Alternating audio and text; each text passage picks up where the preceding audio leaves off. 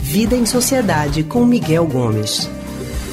E nós já estamos ao telefone com o historiador, psicólogo e psicanalista do Centro de Pesquisa em Psicanálise e Linguagem, CPPL, Miguel Gomes. Hoje Miguel vai conversar com a gente sobre autoconhecimento. Miguel, muito boa tarde para você. Boa tarde, Anne. Boa tarde, Leandro. Boa tarde, ouvinte. Oi, Miguel. Boa tarde para você também. A gente escuta muito essa palavra autoconhecimento relacionada àquela necessidade da gente se conhecer melhor, saber quem a gente é e aí fazer isso através das terapias, né, junto com os psicólogos. E para muita gente essa palavra autoconhecimento é usada como uma palavra mágica que vai ser capaz de resolver todos os problemas da nossa vida. Mas explica para a gente, Miguel, por favor, o que é exatamente esse processo terapêutico do autoconhecimento e o que ele pode trazer de bom para a gente. Boa questão, Leandro, porque é uma palavra que é muito empregada em vários campos diferentes, né? Desde a psicoterapia, como a gente vai tentar falar um pouco mais aqui, até você pode pensar em, em enfim, né, coisas mais místicas, mais religiosas ou contemplativas. E eu acho que todas essas acepções têm alguma dimensão que favorece esse autoconhecimento que a gente pode definir assim de uma forma é, é mais geral, né?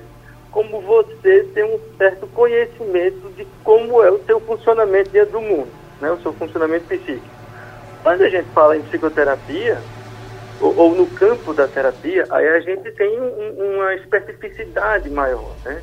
Porque o que, é que seria esse autoconhecimento? Né? Acho que ninguém pode ficar imaginando que ao fazer terapia, o terapeuta, o psicólogo, sei lá, vai apresentar para a pessoa uma lista de coisas de como a pessoa é, e aí a pessoa agora sabe como ela é e pronto, ela vai conseguir controlar as suas emoções. Não é assim que funciona, né?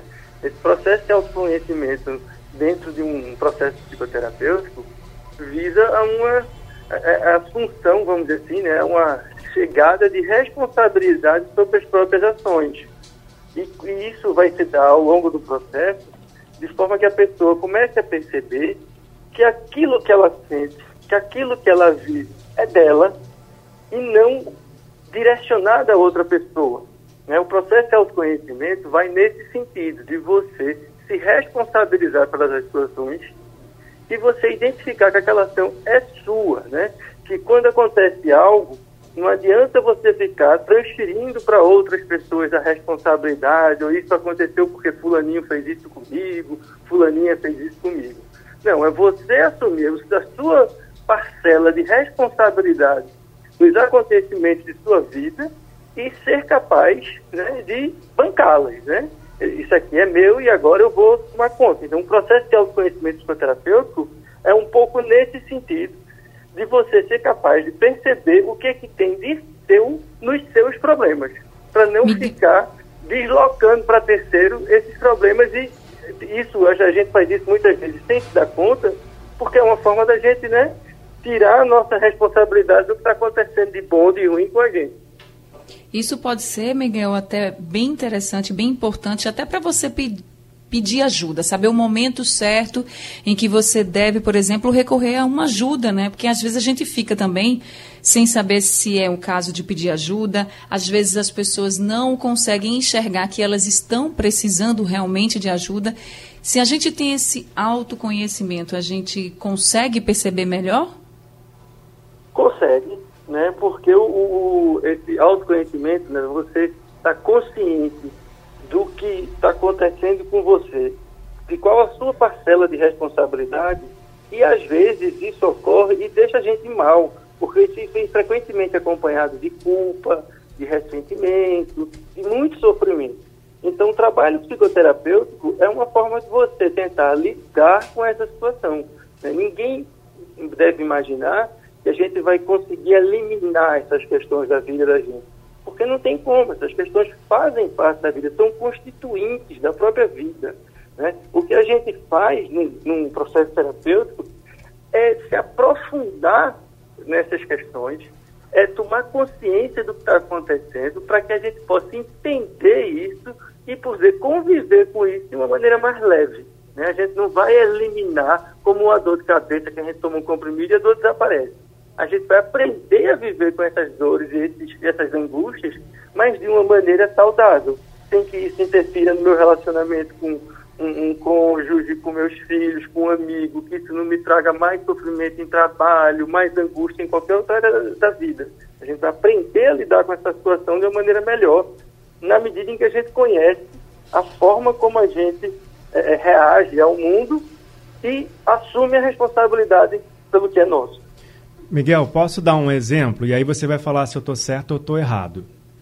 Vamos supor que tem uma pessoa que tenha medo de ônibus lotado. A pessoa tem pânico daquele ambiente é, cheio de gente, acha que vai acontecer sempre o pior.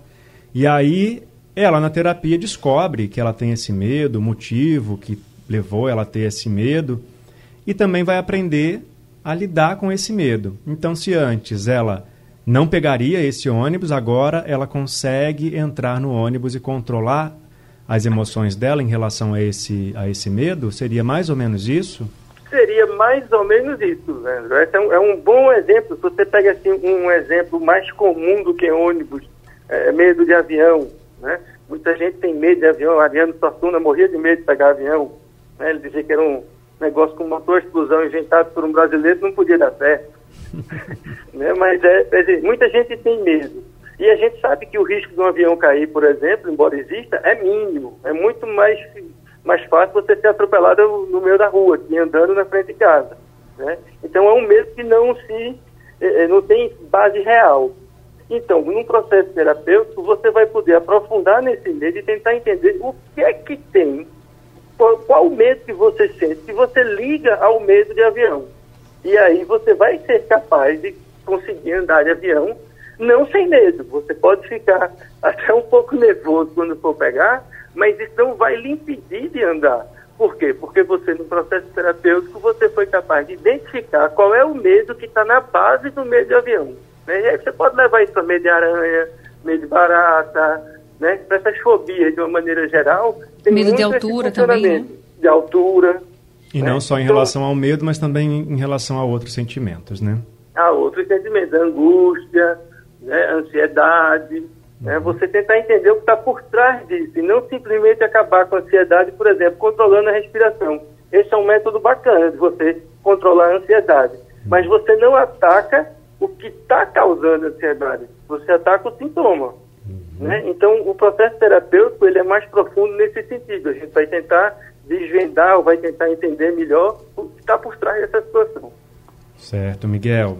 Obrigado, viu, pela sua participação mais uma vez com a gente aqui. Obrigado a todo mundo e até breve.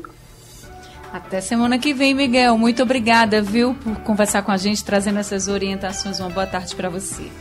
A gente acabou de conversar com o historiador, psicólogo e psicanalista do Centro de Pesquisa em Psicanálise e Linguagem, CPPL, Miguel Gomes.